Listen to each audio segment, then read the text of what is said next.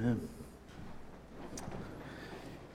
Well, you may be seated, and as you are settled, I invite you to take your Bible and turn to Matthew chapter 10.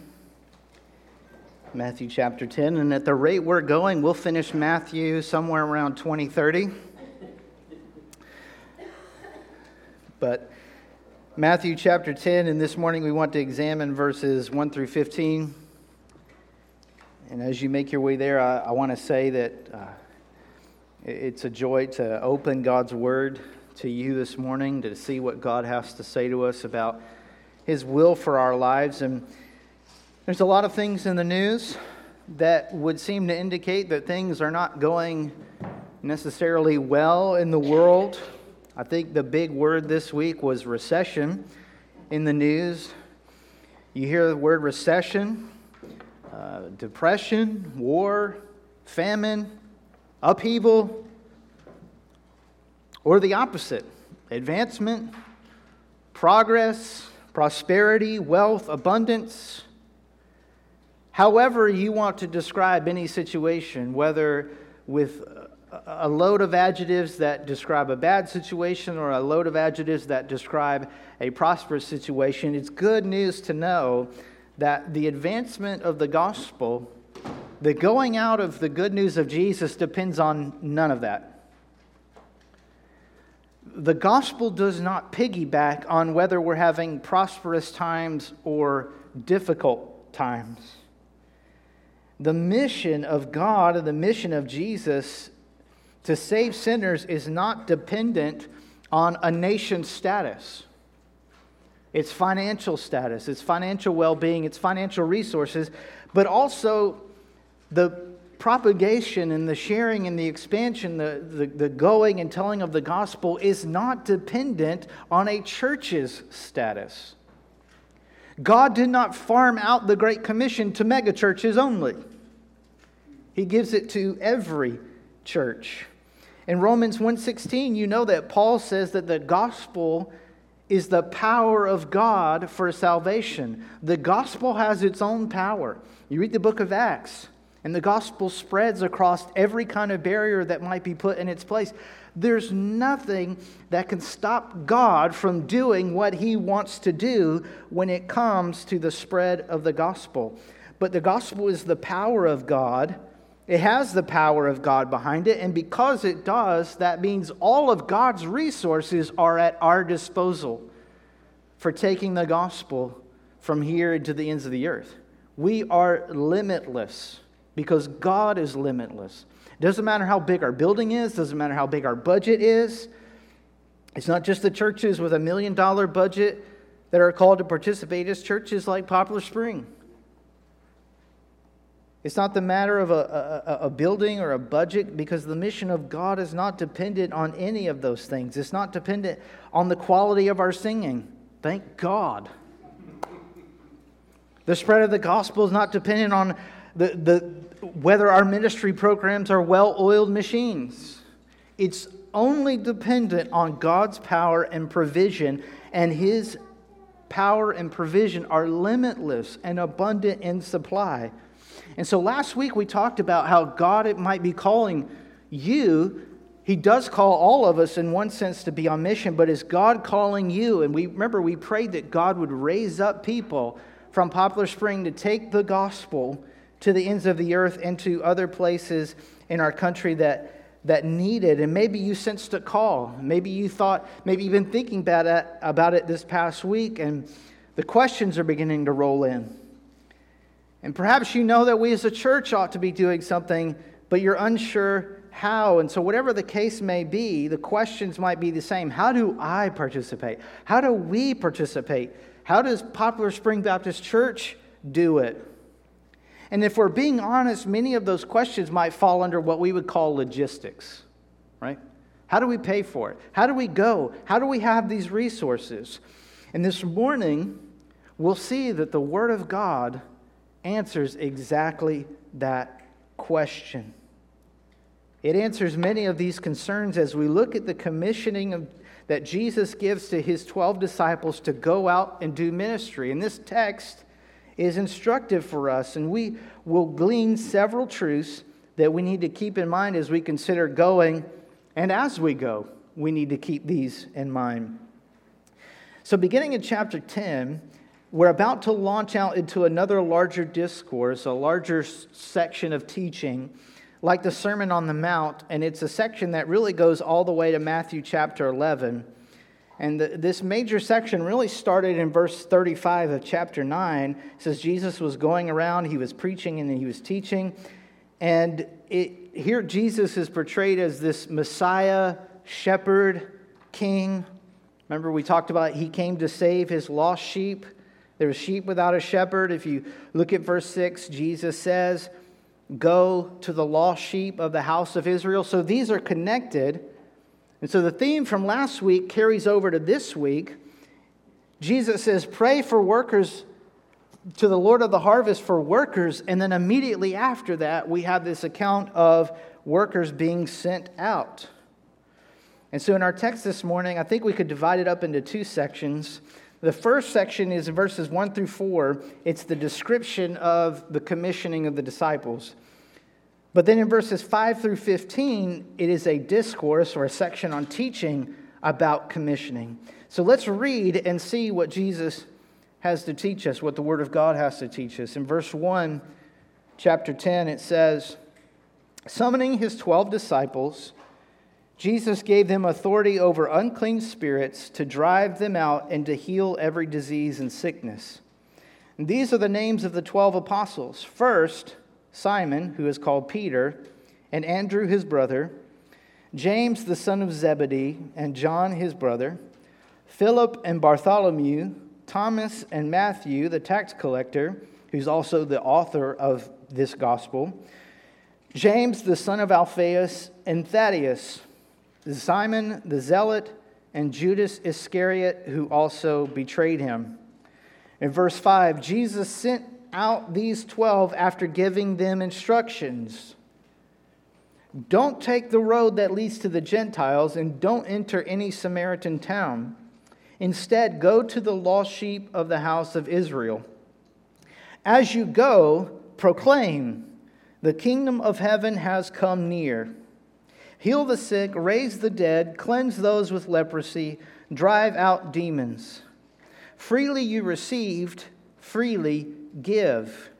Don't acquire gold, silver, or copper, or money for your belts. Don't take a traveling bag for the road, or an extra shirt, sandals, or a staff, for the worker is worthy of his food.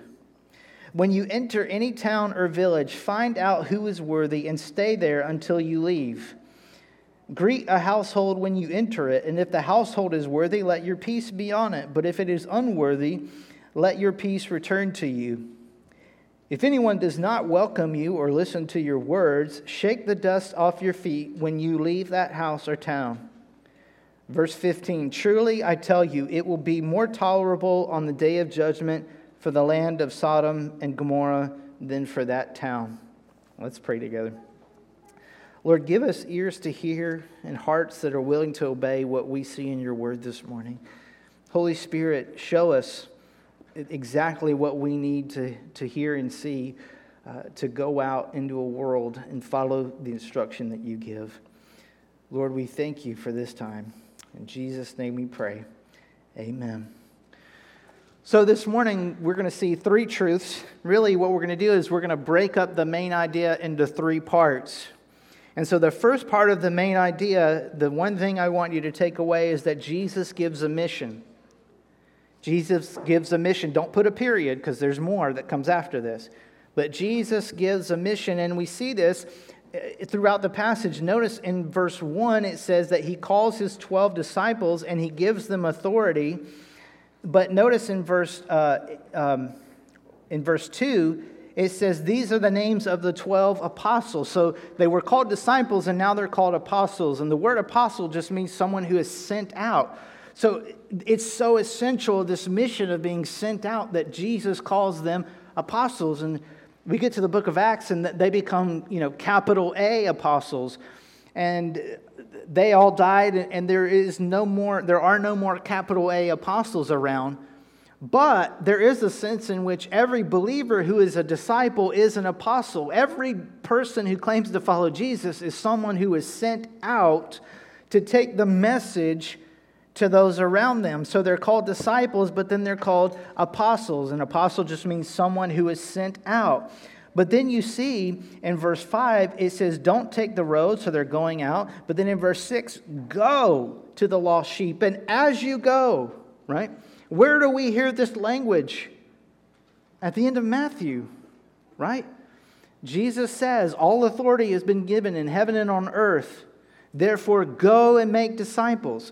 So, here, this is a mission for the 12 to go to the Jewish people to proclaim the kingdom, but it sets a template or a pattern for what will be expected when we follow. So, there's a difference, but there's also similarity. And we emphasize the difference because sometimes people might read this and think, you know, when we go out on the mission field now, that we can't take gold, you can't take money, you can't take a belt, you can't take extra sandals. That's not what we're saying.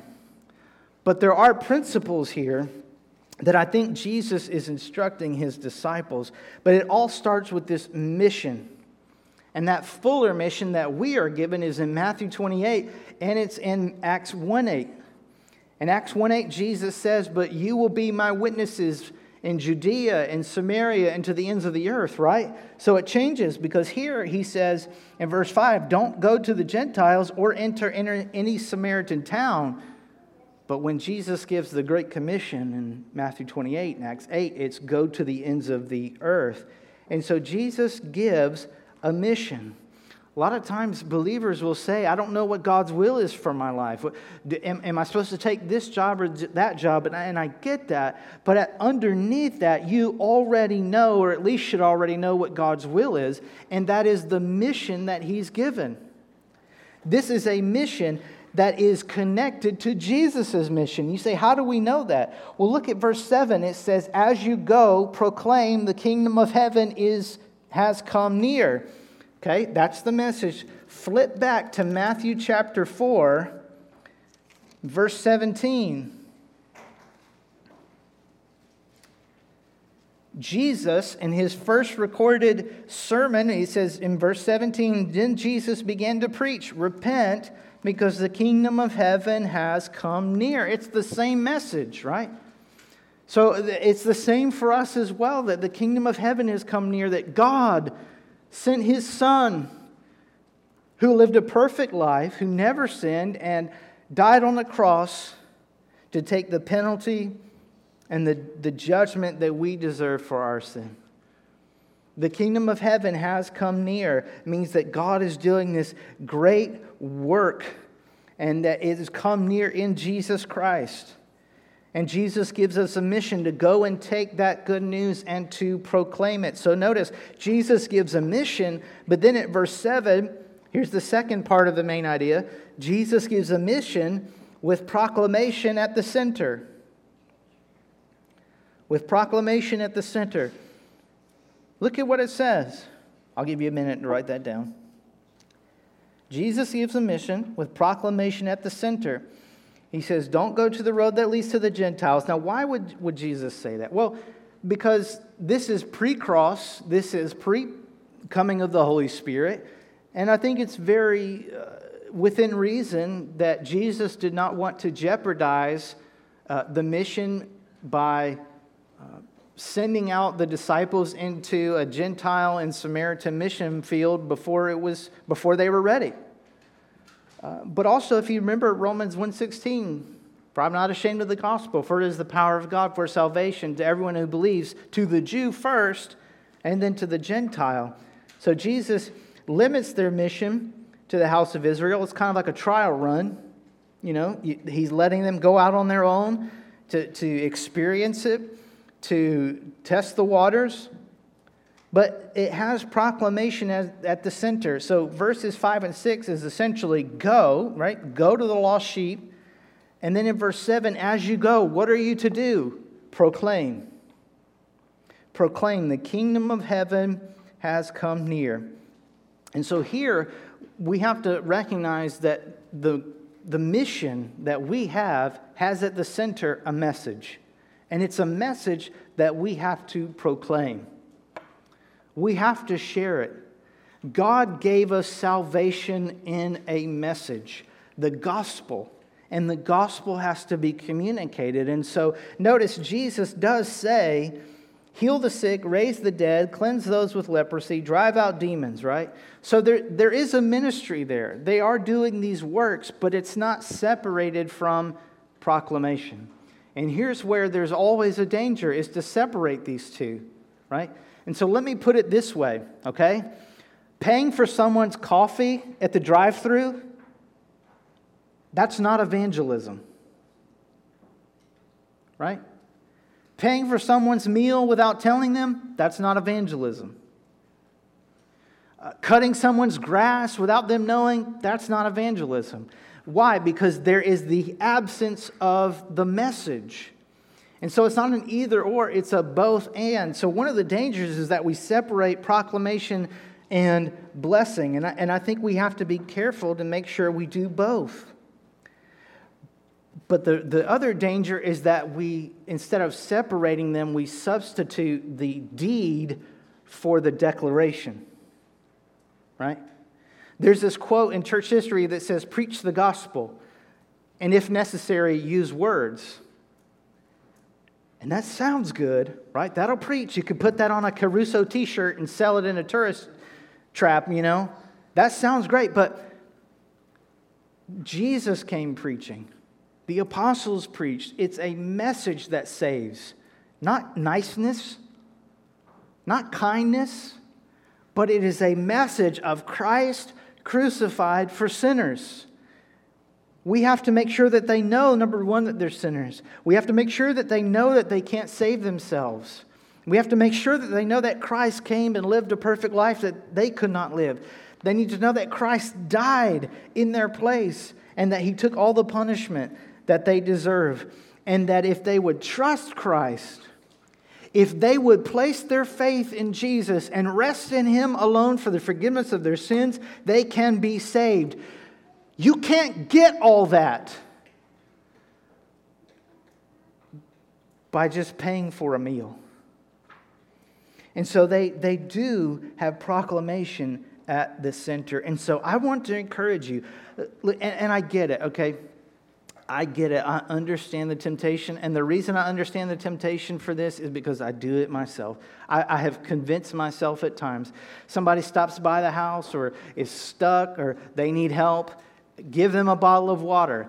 And, and I confess there are times when I, I, have given them a bottle of water and, and, I never got around to sharing the gospel. And then I start walking away like, I just did evangelism. And then it's like, nope. Just giving them a bottle of water is being nice. We must have proclamation at the center. As you go, Jesus says, proclaim the kingdom of heaven has come near. Now, notice the message is about a kingdom. That's not something many people really want to hear about or like to hear about. Because the minute you say there's a kingdom, that means there's a king.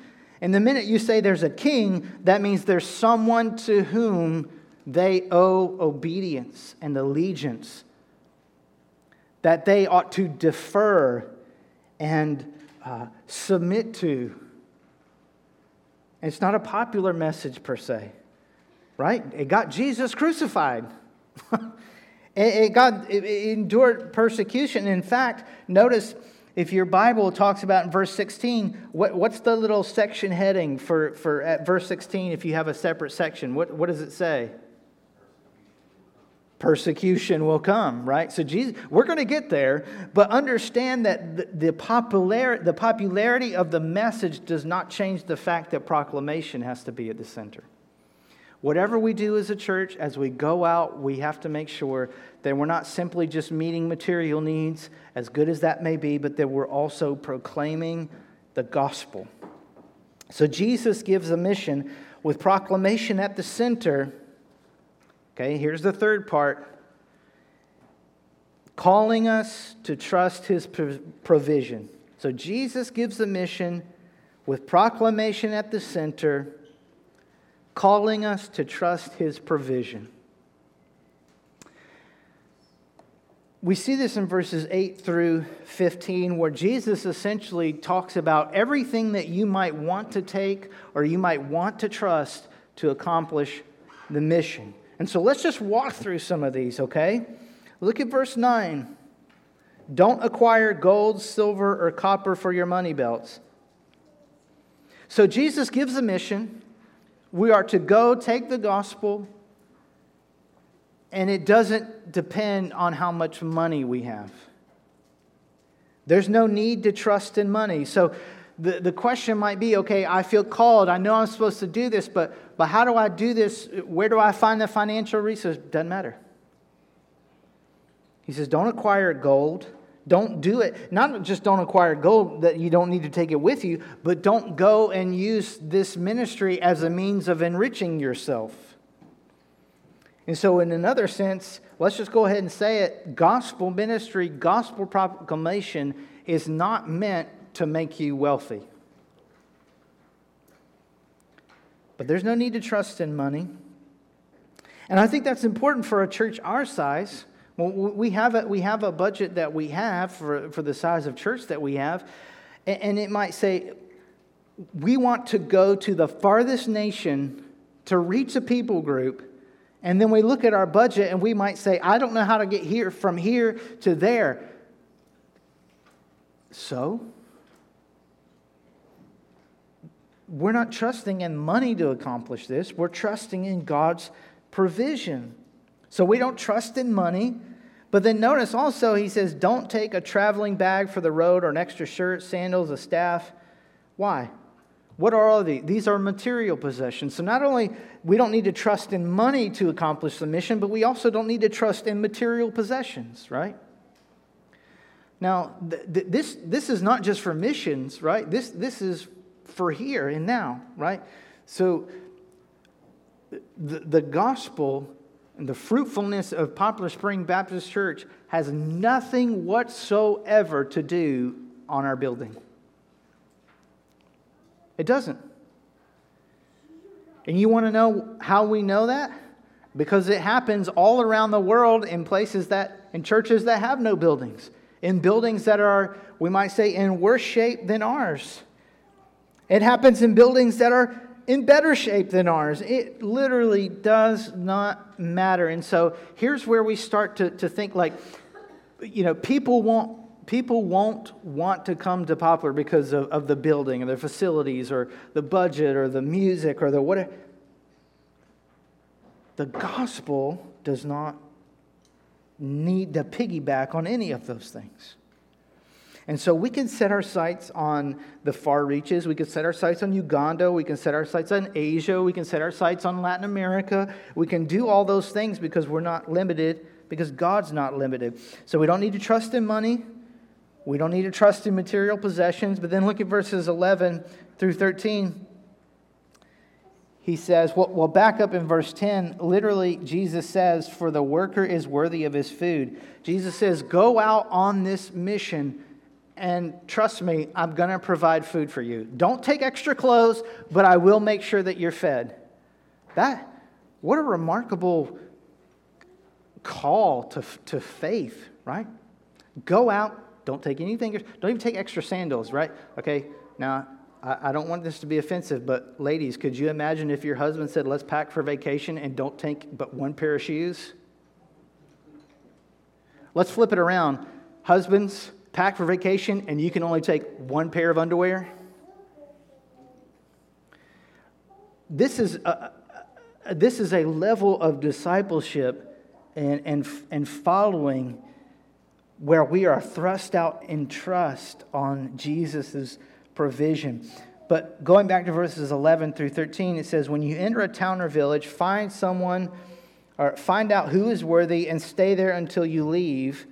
Greet a household, and when you enter it, if it's worthy, let your peace be on it. If it's unworthy, let your peace return to you. Now, when he talks about wor- uh, worth, it's not saying, you know, you know, find the, the, the wealthiest, find the, the greatest person who has the greatest reputation, and then go stay with that person.